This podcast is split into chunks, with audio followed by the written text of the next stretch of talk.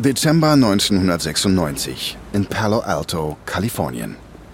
Vor einem großen roten Backsteinhaus läuft Steve Jobs ungeduldig auf und ab. Er wurde vor elf Jahren überraschend bei Apple rausgeschmissen. Seitdem hat er seine Zeit hier verbracht, um an neuen Projekten zu arbeiten. Und heute erwartet er einen sehr wichtigen Gast. Ein schicker Mercedes Oldtimer von 1973 fährt die Einfahrt hinauf. Aus dem Auto steigt Jill Emilio, der neue CEO von Apple. Emilio hat ein rundes Gesicht und braunes, nach hinten gekämmtes Haar. Jobs geht lächelnd auf ihn zu. Nettes Auto! Emilio guckt ihn überrascht an. Danke. Jobs vergibt eigentlich nie Komplimente, aber heute zeigt er sich von seiner besten Seite. Er streckt Emilio die Hand entgegen. Kommen Sie herein. Die beiden setzen sich an einen Holztisch in der Küche. Jobs schaltet den Wasserkocher ein, um Tee zu kochen. Emilio richtet sich auf seinem Stuhl auf und beginnt zu sprechen. Wie Sie wissen, ist Apple auf der Suche nach einem neuen Betriebssystem. Aber das stellt sich als schwieriger heraus als gedacht. Apple entwickelt gerade selbst ein Betriebssystem, kommt dabei aber nicht wirklich voran. Also sucht Emilio nach Alternativen außerhalb des Unternehmens. Nun, da sind Sie hier genau richtig. Jobs arbeitet in seiner Firma Next seit längerer Zeit an einem Betriebssystem. Und es ist genau die Art von Software, nach der Apple sucht. Emilio lächelt. Wir waren sehr beeindruckt von Ihrer Präsentation neulich. Jobs hatte den Apple Campus besucht, um den Führungskräften seine Software vorzustellen. Doch da war noch ein anderer Konkurrent. Microsoft. Aber Jobs konnte Emilio und sein Team mit seiner herausragenden Präsentation beeindrucken. Ich danke Ihnen. Ich glaube wirklich, dass die Mac-Ära endgültig vorbei ist. Es ist für Apple an der Zeit, etwas Neues zu schaffen. Etwas, das genauso innovativ ist wie damals der Mac. Und das können Sie mit uns schaffen. Emilio nickt. Der Vorstand und ich stimmen Ihnen zu. Dort hat man mir bereits grünes Licht gegeben, um mit Ihnen über eine Übernahme zu sprechen. Jobs sieht von seinem Tee auf und lächelt. Das ist genau, was er will. Next ist längst gescheitert. Wenn Apple Next jetzt aufkauft, erspart das Jobs die öffentliche Blamage einer Unternehmenspleite. Und es gibt ihm die Möglichkeit, wieder bei Apple einzusteigen. Jobs beugt sich vor. Er ist sofort im Verhandlungsmodus. Wie wäre es mit 12 Dollar pro Next-Aktie? Das wären 500 Millionen Dollar. Das ist zu viel. Wie wäre es mit 10 Dollar pro Aktie? Also 400 Millionen Dollar. Jobs ist von diesem Gegenangebot positiv überrascht. Aber er behält sein Pokerface. Hm, das klingt nicht schlecht. Machen wir doch einen Spaziergang und reden darüber. Es ist eine alte Angewohnheit von Jobs, Geschäftliches bei einem Spaziergang zu besprechen. Die beiden Männer gehen aus dem Haus und spazieren durch die ruhigen Straßen von Palo Alto.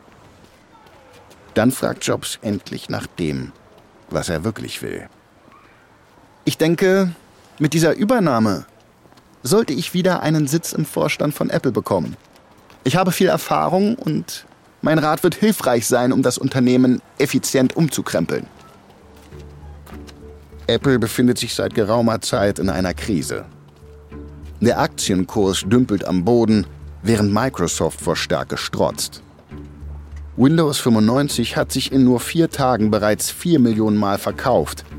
Apple muss etwas verändern. Aber es ist riskant für Emilio, Steve Jobs zurück in den Vorstand zu holen. Denn Jobs könnte ihm seinen eigenen Posten streitig machen. Den des CEO.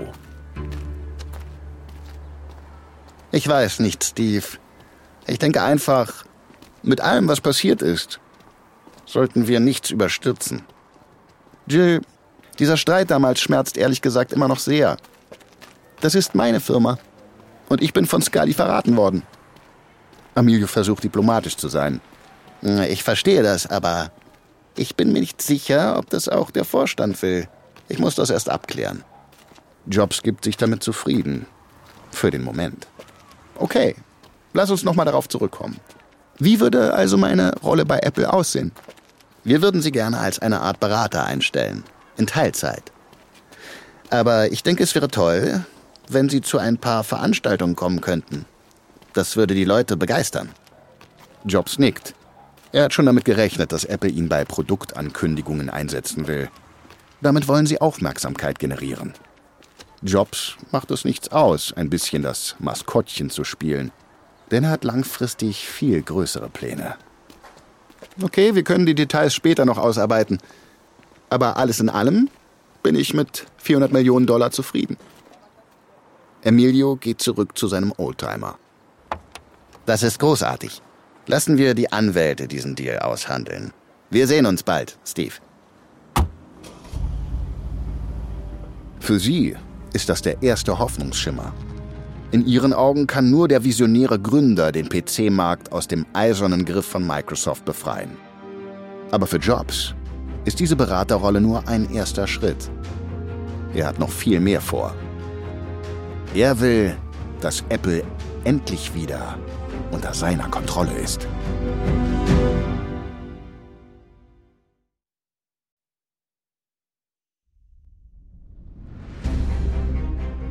Ich bin Marc Ben Puch und das ist Kampf der Unternehmen von Wandery.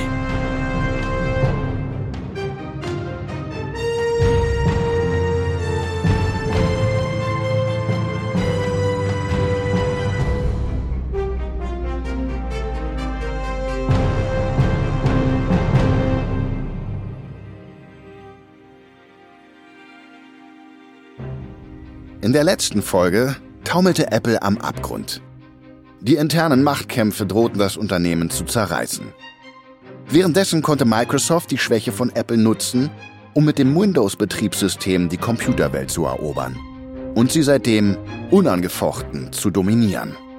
Doch in dieser Folge versuchen die US-Kartellbehörden, das mächtige Microsoft zu zähmen. Für sie ist Microsoft ein Monopol. Und das ist genau die Rückendeckung, die Apple braucht, um das eigene Comeback zu starten. Dies ist Folge 4. Steve Jobs Rache.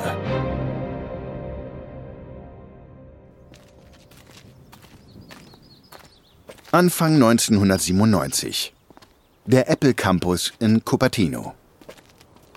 Steve Jobs, frisch gebackener Apple-Berater, macht einen seiner üblichen Spaziergänge. Neben ihm läuft Avi Tevenian, ein Softwareingenieur von Next. Jobs hat ihn hier zu Apple in die Produktentwicklung geholt. Avi, Apple ist ein richtiger Saftladen geworden. Die Produkte sind scheiße.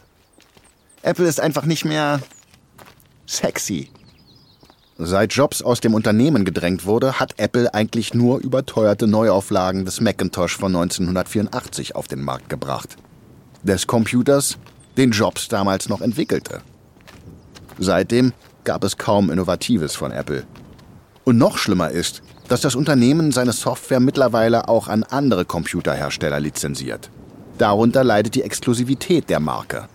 Ich muss diese völlig ausufernde Menge an Produkten in den Griff kriegen. Zum Beispiel hat Emilio diesen bescheuerten Newton auf den Markt gebracht. Das Ding ist Elektroschrott. Der Newton ist Apples Version eines Handheld-Computers für das Büro. Eine Art frühes Smartphone. Diese Geräte sind momentan der letzte Schrei. Aber das Modell von Apple ist teuer und schlecht konzipiert. Der Newton ist ein Flop.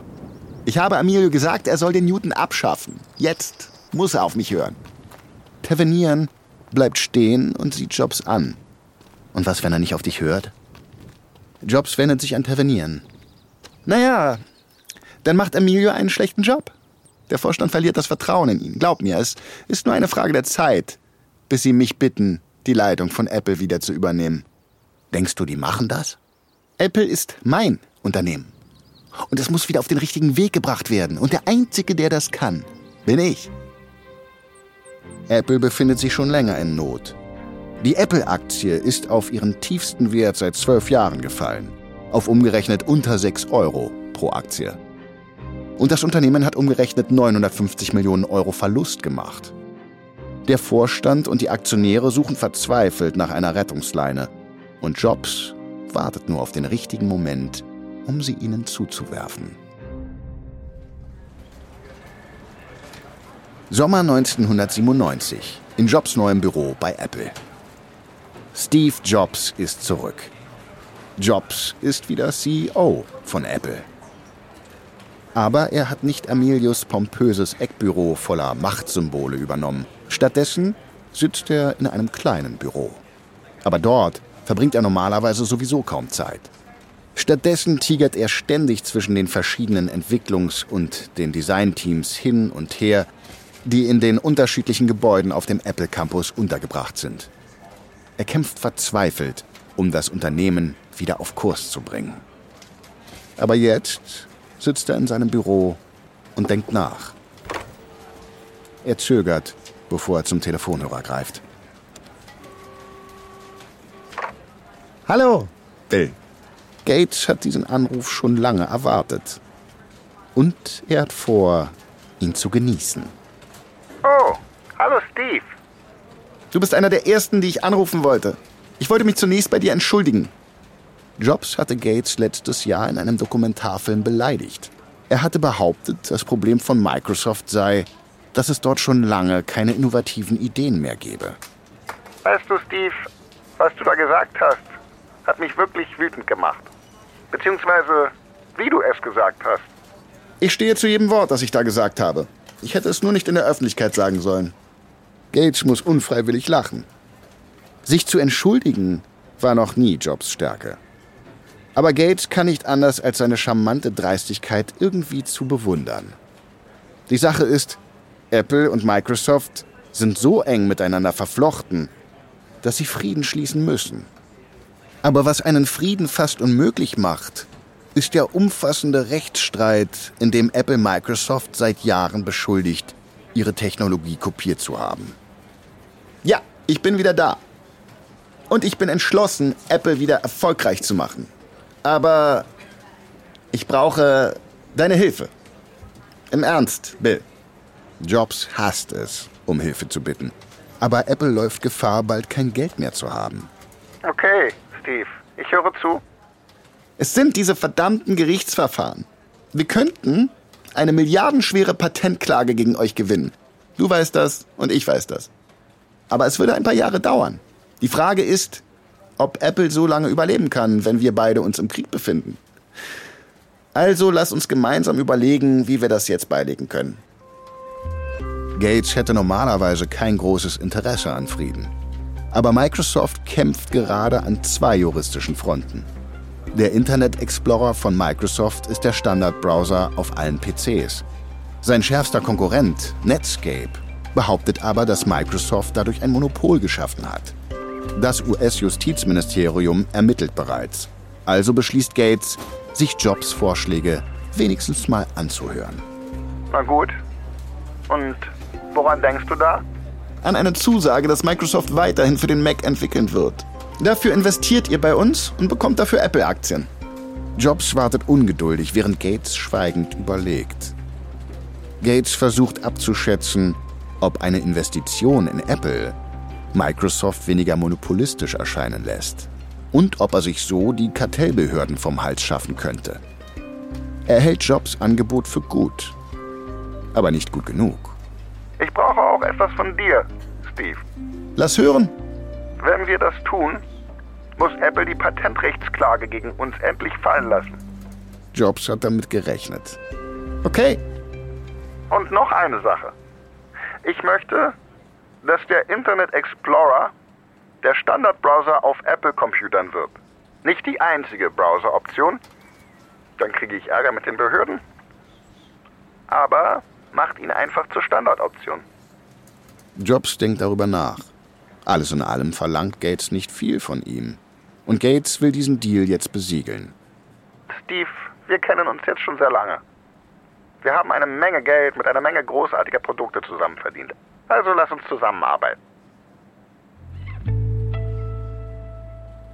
Jobs stimmt zu. Apple bekommt eine Finanzspritze von umgerechnet 200 Millionen Euro. Damit hält sich Jobs über Wasser und Gates hat die Patentklage vom Hals. Für den Moment schließen Apple und Microsoft einen wackeligen Frieden. Als Jobs den Deal auf einer Tech-Konferenz verkündet, sind die Reaktionen gemischt. Einige Leute buhen ihn sogar aus. Apple-Fans sind misstrauisch gegenüber Microsoft. Für sie ist Microsoft der langweilige Branchengigant. Aber Jobs versucht die Öffentlichkeit davon zu überzeugen, dass Microsoft nicht unbedingt verlieren muss, damit Apple gewinnen kann. Und die Aktienmärkte stimmen ihm zu. Die Ankündigung von Microsoft lässt die Apple-Aktie in die Höhe schnellen. Aber die Märkte können ihre Meinung auch jederzeit wieder ändern.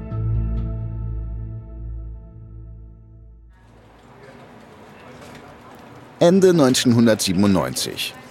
Der Apple Campus in Cupertino.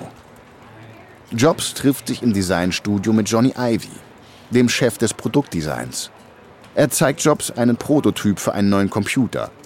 Beide hoffen, dass dieser Computer Apple retten kann. Johnny, wir müssen den Macintosh wiederbeleben und zu unseren Wurzeln zurückkehren. Wir brauchen einen Desktop-Computer, der sich an Privatkunden richtet. Ivy nickt. Etwas, das ein normaler Mensch gerne zu Hause stehen hat. Ganz genau. Ich möchte, dass es ein All-in-One-Produkt ist mit einer Tastatur, einem Monitor und einem Rechner, der sofort nach dem Auspacken einsatzbereit ist. Und es muss günstig sein. Du weißt schon, 1200 Dollar oder so. Ivy runzelt die Stirn. Äh, wir haben im Moment keinen Computer im Sortiment unter 2000 Dollar. Naja, das kriegen wir schon irgendwie hin. Das Wichtigste ist aber, dass er unverwechselbar aussieht.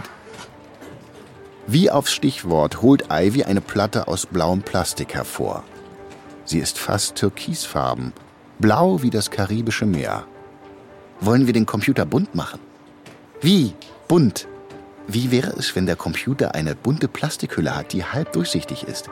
So kann man ein bisschen das Innenleben des Computers sehen. Das sieht super modern und schick aus. Ja, schick. Nicht so ausgeflippt. Das gefällt mir. Wie heißt diese Farbe? Bondi-Blau, wie der Strand in Australien. Und äh, wie wäre es, wenn wir den Computer geschwungen machen, wie eine Welle?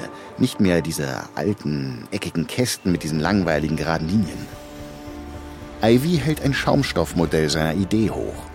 Der Monitor hat eine gebogene Kante. Jobs Augen leuchten. Ja, ich liebe es. Ich liebe diese Kurve, ich liebe das Transparente. Das ist frech und verspielt. Das ist genau das, was wir brauchen, um die Leute wieder für Apple zu begeistern. Oh ja, ich habe ein gutes Gefühl bei der Sache, Johnny. Damit verändern wir alles. So aufregend die Idee auch sein mag, Jobs weiß, dass er wenig Zeit hat. Microsoft hat seinen Teil des Deals erfüllt und das Geld investiert, aber Apple kämpft immer noch ums Überleben. Im Moment gibt es nur eine existenzielle Frage für Jobs. Wird der neue blaue iMac untergehen oder schwimmen?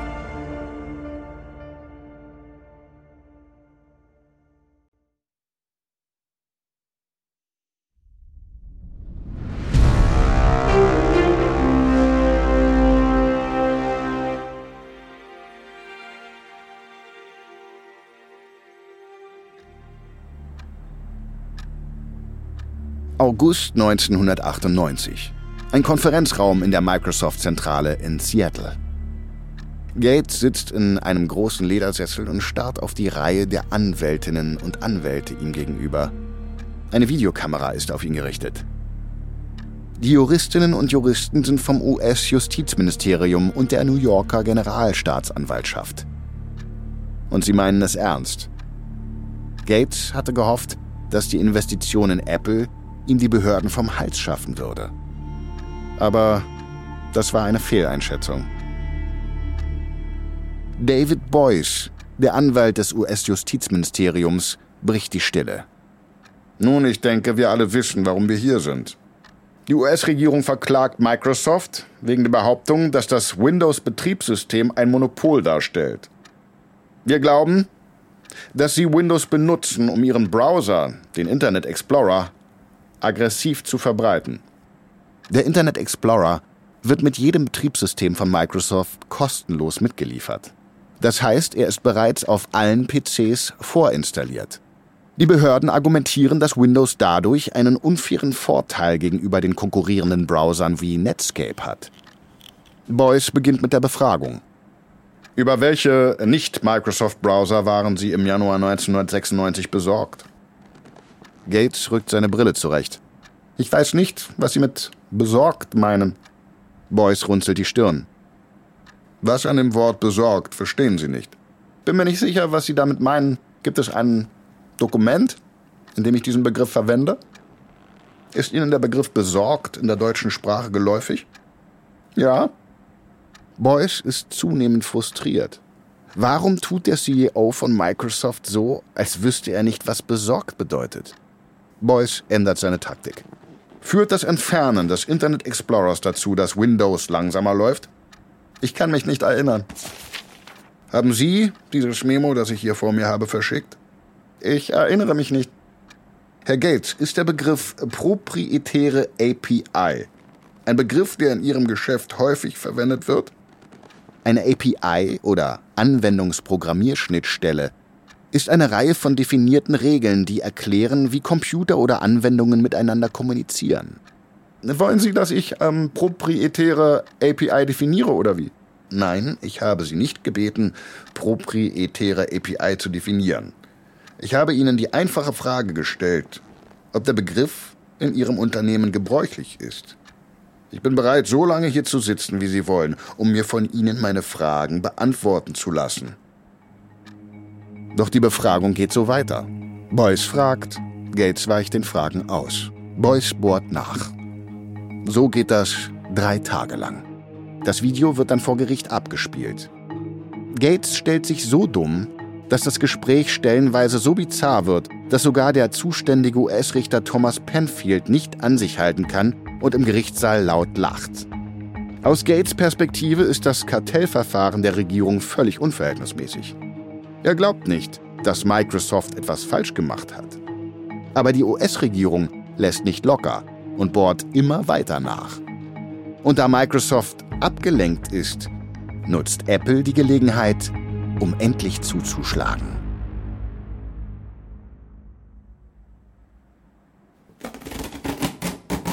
August 1998. Ein Mann steht in seinem Wohnzimmer und öffnet den großen Karton vor sich. Seine Augen beginnen zu leuchten. Der iMac sieht aus wie ein Weltraumfernseher aus der Zukunft mit einer blauen Plastikhülle für den großen Bildschirm. Der Mann packt den Griff auf der Rückseite und hieft den Computer auf den Schreibtisch. Dort steht er neben seinem alten beigen Kastencomputer von Dell. Der Unterschied ist wie Tag und Nacht. Apple hat über 130 Millionen Euro für Werbung ausgegeben und es hat funktioniert. Dieser Mann war einer von 150.000 Menschen, die den iMac vorbestellt haben. Er steckt den neuen Computer an die Steckdose schließt Maus und Tastatur an und schaltet ihn ein. Aus den eingebauten Stereolautsprechern an der Vorderseite ertönt plötzlich ein Startgeräusch. Ein weiterer Unterschied zum Dell. Der braucht separate Lautsprecher, die erst angeschlossen werden müssen. Wow, das ging schnell. Augenblicklich leuchtet der Bildschirm in Farbe auf. Er klickt auf ein blaues E, das von einem gelben Kreis durchzogen ist.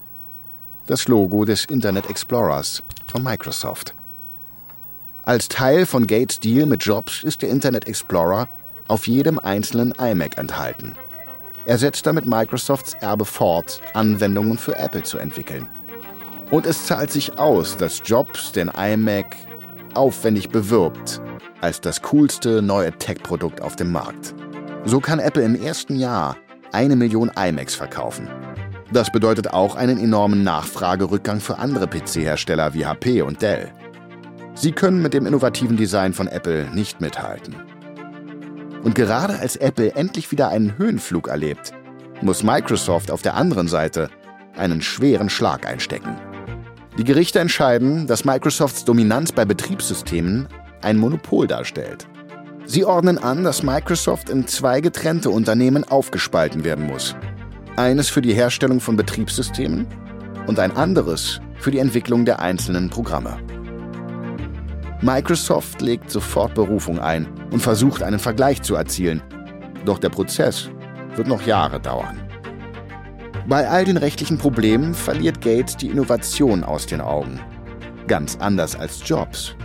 Der legt jetzt erst richtig los. 1999 rüstet Jobs den iMac zum iBook um. einem Laptop, der in einen Rucksack passt. Das iBook wird ein Hit bei einer wachsenden Zielgruppe, Studierende. Aber Jobs schaut in die Zukunft. Er denkt bereits darüber nach, was nach dem PC kommen könnte. Anfang 2001. Das Designstudio von Apple. Jobs berät sich wieder mit Johnny Ivy. Sie wollen ein Update für den iMac entwickeln. Die Leute hören immer mehr Musik auf Computern, also hat Jobs darum gebeten, dem iMac einen CD-Brenner hinzuzufügen. Das habe ich mir ausgedacht. Es ist nicht so schön, aber es ist praktisch. Jobs guckt kritisch auf den Bildschirm vor sich. Apple hat vor kurzem eine Software zur Musikwiedergabe gekauft und sie in ein Programm namens iTunes umgewandelt. Damit kann man also eigene Wiedergabelisten erstellen und CDs brennen. Ivy nickt. Jobs blickt in die Ferne iTunes markiert einen Wendepunkt für Apple. Normalerweise ist Gates derjenige, der Pionierarbeit in Sachen Software leistet. Diesmal nicht. Jobs lächelt. Okay, großartig. Wir haben die Software, mit der die Leute Musik hören können. Aber wir haben nicht die Hardware. Das ist ein riesiger Markt. Da müssen wir einsteigen. Ah, und an was denkst du? Das Musikhören hat sich seit der Kassette und des sperrigen Walkmans weiterentwickelt. Aber die kleinen MP3-Player, die derzeit auf dem Markt sind, haben nur begrenzten Speicherplatz. Diese fitzeligen MP3-Player sind wirklich ätzend. Da passen nur 16 Lieder drauf und niemand weiß, wie man sie benutzt. Das Laden von Songs auf diese Dinger ist ein Albtraum für jeden normalen Menschen. Ich nehme an, du willst also etwas, das in deine Hosentasche passt. Abgerundete Kanten, schlankes Aussehen. Jobs nickt. Vielleicht kriegen wir es hin, einen kleinen LCD-Bildschirm und eine wiederaufladbare Batterie mit einem Speicher zu kombinieren. Was denkst du? Ohne eine Antwort abzuwarten, läuft Jobs zu seinem Entwicklungsteam. Er möchte, dass sie sofort mit der Arbeit an einem neuen Produkt beginnen, das er iPod nennt. Im Oktober 2001 kommt er zum stolzen Preis von 1000 D-Mark auf den Markt und wird sofort ein Hit. Währenddessen kann Gates nur neidisch zuschauen. Bei Microsoft hatte man eine Entscheidung getroffen. Sollte man sich auf Musik oder auf Videospiele konzentrieren? Das Unternehmen entwickelte die Xbox, die sehr beliebt war, aber bei weitem nicht so gewinnbringend wie iTunes. 2002 in Seattle. Bill Gates sitzt an seinem Schreibtisch. Er liest aufmerksam eine E-Mail von einem seiner Manager. Es gibt gute Neuigkeiten für ihn. Microsoft hat sich endlich mit der US-Regierung wegen des Kartellverfahrens geeinigt. Aber das ist nicht das, worum es in der E-Mail geht. Nein, der Manager schwärmt vom neuen iPod. Das beste Produkt aller Zeiten. Dieser Satz lässt Gates zusammenzucken. Aber der Manager schreibt weiter, dass der iPod ein ernstes Problem hat. Er funktioniert nicht mit PCs. Plötzlich huscht ein Lächeln über Gates Gesicht. Steve, ich gratuliere euch zu iTunes und dem iPod. Was ihr da geschaffen habt, ist wirklich erstaunlich. Am anderen Ende der Leitung lächelt Jobs zufrieden. Er weiß, dass Apple wieder auf Erfolgskurs ist und Microsoft damit bald abhängt. Ja, danke schön. Microsoft ist das bei weitem am meisten verbreitete Betriebssystem. Es läuft auf etwa 95 Prozent aller Computer der Welt. Die restlichen 5% sind Macs. Die reinen Zahlen sind also ein Trost für Gates.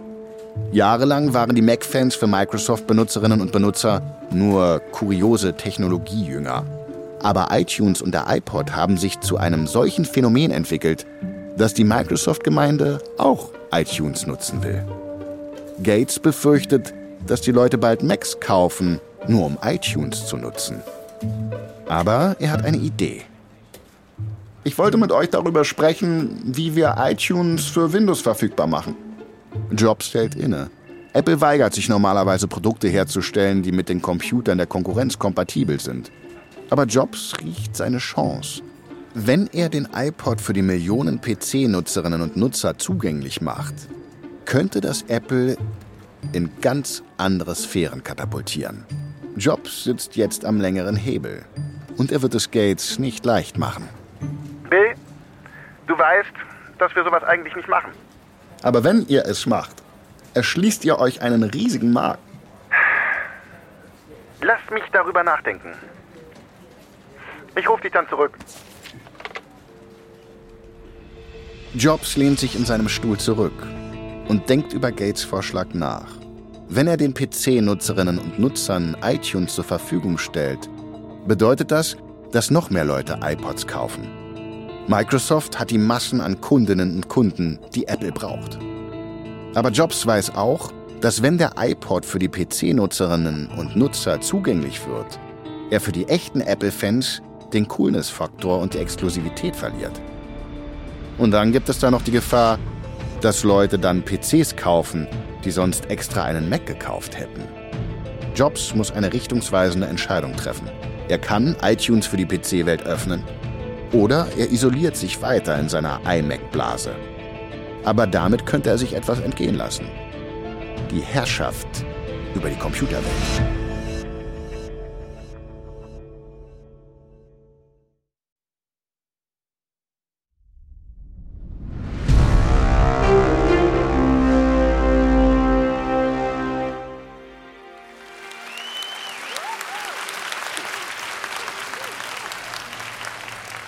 Oktober 2003 in San Francisco. Steve Jobs steht auf der Bühne einer Messehalle. Vor ihm etwa 300 Presseleute, Apple-Mitarbeitende und Führungskräfte der Musikindustrie. Jobs ist mitten in einer Präsentation über den iTunes Music Store. Und wie immer zieht Jobs das Publikum in seinen Bann. Es gibt noch eine weitere Funktion. Und viele Leute dachten, wir würden das niemals machen, aber hier ist es. Der riesige Bildschirm hinter ihm leuchtet auf. Darauf steht, die Hölle ist zugefroren. Also, ich bin heute hier, um Ihnen zu berichten, dass genau das geschehen ist. Heute geben wir bekannt, dass die zweite Generation von iTunes nicht nur auf dem Mac läuft, sondern auch unter Windows. Auf dem Bildschirm wird ein Beispiel von iTunes auf Windows gezeigt. Unten ist die blaue Taskleiste zu sehen, links unten in der Ecke der typisch grüne Button mit der Aufschrift Start. Und in der Mitte des Bildschirms ist das gleiche iTunes-Fenster zu sehen, wie es auf dem Mac laufen würde. Aber Jobs kann sich trotzdem schnippische Kommentare nicht verkneifen. iTunes für Windows ist wahrscheinlich die beste Windows-App, die je geschrieben wurde. Zweifellos hört Gates sowas gar nicht gerne. Aber beide sehen den Nutzen dieser Partnerschaft. Jobs muss zwar bei seinem Design-Dogma Kompromisse eingehen, aber wenn Apple und Microsoft gemeinsam diesen riesigen Markt erobern, werden beide davon reich profitieren. Diese Partnerschaft markiert einen großen Meilenstein für Apple und Microsoft. Gates ist bei den Innovationen wieder vorne mit dabei und Apple erschließt einen gigantischen Markt. Apple verkauft dadurch bis 2005 20 Millionen iPods. Beide gewinnen. Aber Jobs hat seine Augen bereits auf das nächste große Ding gerichtet.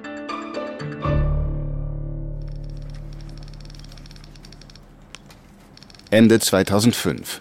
Cupertino, Kalifornien. Designchef Johnny Ivy holt einen Prototyp hervor. Der P2 das ist der Codename für das neueste Projekt seines Teams. Es gibt weder eine Tastatur noch ein Mausrad oder ähnliches. Stattdessen ist die gesamte Vorderseite des Geräts ein einziger Bildschirm. An der Unterseite befindet sich eine kleine runde Taste, mehr nicht. Er zeigt das Gerät Jobs und dem Designteam. Was wir uns ausgedacht haben, ist eine Tastatur, die auf dem Bildschirm erscheint und wieder verschwindet. Darauf kann man dann tippen. Ivy ruft das Fenster für eine neue Textnachricht auf. In der unteren Hälfte des Bildschirms erscheint eine Tastatur. Jedes Mal, wenn er einen Buchstaben berührt, vergrößert sich dieser, um genau anzuzeigen, welchen Buchstaben er tippt. Das Ganze ist langsam und sehr fehleranfällig, aber die Wörter erscheinen nach einigen Sekunden auf dem Bildschirm. Wir haben auch eine Möglichkeit entwickelt, Inhalte weiterzuwischen. Ivy tippt auf einen Fotoordner und wischt, um sich das nächste Foto anzusehen. Es ist langsam, aber es funktioniert. Das Designteam ist beeindruckt. Aber eine Führungskraft runzelt die Stirn. Also ich denke, wir brauchen immer noch eine physische Tastatur. Schaut euch mal an, wie beliebt das BlackBerry ist. Jobs schüttelt energisch den Kopf. Nein, eine Hardware-Tastatur ist die naheliegendste Lösung, aber sie schränkt uns ein. Denkt mal an all die Innovationen, die eine virtuelle Tastatur ermöglicht. Das mag sein, Steve, aber wir sind uns immer noch nicht sicher, ob das technisch überhaupt funktioniert. Die benötigte Software ist unvorstellbar. Wir müssen einen ganzen Macintosh-Computer in dieses kleine Telefon einbauen. Jobs schaut sich im Raum um. Dies ist einer dieser Momente, in dem er bereit ist, alles zu tun. Seine Entwicklerinnen und Entwickler sind sich unsicher, ob es überhaupt möglich ist, die Software für den Touchscreen zu programmieren. Und das allein ist für Jobs Grund genug, es zu versuchen. Er hält das Touchscreen-Handy hoch. Wir werden es zum Laufen bringen. Apple schafft es nicht nur, den Touchscreen zum Laufen zu bringen. Apple bringt damit das meistverkaufte Produkt aller Zeiten auf den Markt. Und wieder einmal sieht Gates das nicht kommen. Er wird davon kalt erwischt. Indem Steve Jobs den Verbraucherinnen und Verbrauchern die Möglichkeit gibt, einen Mac einfach in die Tasche zu stecken, stellt er den Markt für PCs völlig auf den Kopf. Telefone werden zu Computern und das iPhone wird zum profitabelsten Produkt aller Zeiten. Denn seit der Markteinführung 2007 wurden mehr als eine Milliarde Stück verkauft. Microsoft gibt alles, um mit Nachahmerprodukten aufzuholen. Das Unternehmen versucht verzweifelt, den Zoom auf den Markt zu bringen, um mit dem iPod zu konkurrieren. Und das Windows Phone, um mit dem iPhone gleichzuziehen. Doch Microsoft bleibt weit hinter Apple zurück. So sehr, dass Apple 2010 durch das iPhone an Microsoft vorbeizieht und zum größten Technologieunternehmen der Welt aufsteigt. Heute beherrschen Windows-PCs immer noch den Großteil der PC-Welt. Aber viele empfinden MacBooks als stylischer und cooler. Und Microsoft Software ist nach wie vor allgegenwärtig. Auf vielen Macs laufen immer noch die Windows-Programme, wie zum Beispiel Microsoft Word. Aber Apple ist nicht die einzige Bedrohung für Microsoft.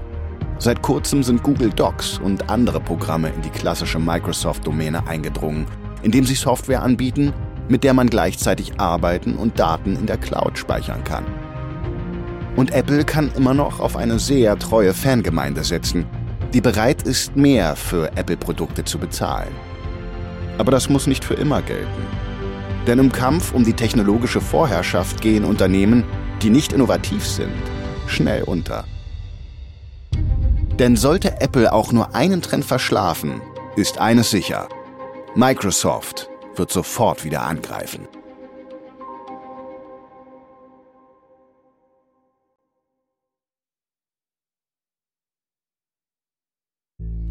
Das war die vierte und letzte Folge von Apple vs. Microsoft für Kampf der Unternehmen von Wandery. Ein Hinweis zu den Dialogen, die du gehört hast. Wir wissen natürlich nicht genau, was gesprochen wurde. Alle Dialoge basieren nach bestem Wissen auf unseren Recherchen. Wenn Sie mehr über die Geschichte des Mac erfahren möchten, lesen Sie das Buch Steve Jobs von Walter Isaacson. Wir empfehlen auch Hard Drive von James Wallace und Jim Erickson. Kampf der Unternehmen ist eine Produktion von Studio J für Wondery. Ich bin Mark Ben Puch. Natalie Robermatt hat diese Geschichte geschrieben. Bearbeitet wurde sie von Emily Frost. Kilian Mazurek hat die Folge übersetzt und adaptiert.